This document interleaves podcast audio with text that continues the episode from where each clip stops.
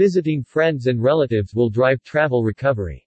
Visiting friends and relatives will play a vital role in travel's recovery, with 242 million international departures expected to be taken for this purpose by 2025.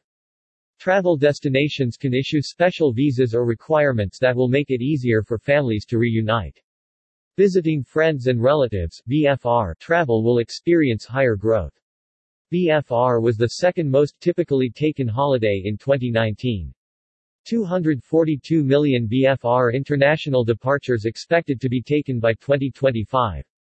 Travel industry experts' forecasts suggest that visiting friends and relatives (VFR) travel will experience higher growth, with a 17% compound annual growth rate (CAGR) between 2021 to 25, compared to leisure, growing at a 16.4% increase between the same time period. Visiting friends and relatives will drive travel recovery. While VFR will not surpass the number of international leisure getaways, it will play a vital role in travel's recovery, with 242 million international departures expected to be taken for this purpose by 2025. VFR was the second most typically taken holiday in 2019 by global respondents, 46%, in Q3 2019 Consumer Survey. It was second only to sun and beach getaways, 58%. Even though a year of travel restrictions and more time at home may mean the desire for typical sun, sea and sand holiday will be strong, visiting family and friends is likely to be a greater priority for many people right now.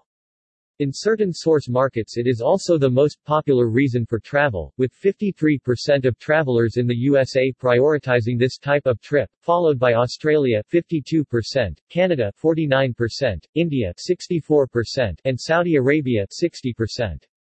A more recent survey revealed that 83% of global respondents were extremely, quite, or slightly concerned about restrictions on socializing with friends and family.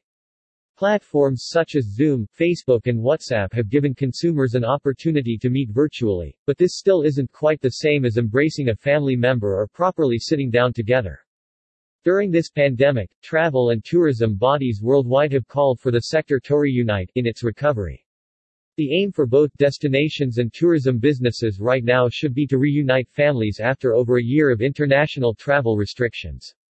Destinations can issue special visas or requirements that will make it easier for families to reunite. Airlines can ensure popular VFR routes are some of the first to be restored. Hospitality businesses and attraction operators could offer incentives and discounts for families. All industries across the travel sector could be better informed to have a greater understanding of this tourism market.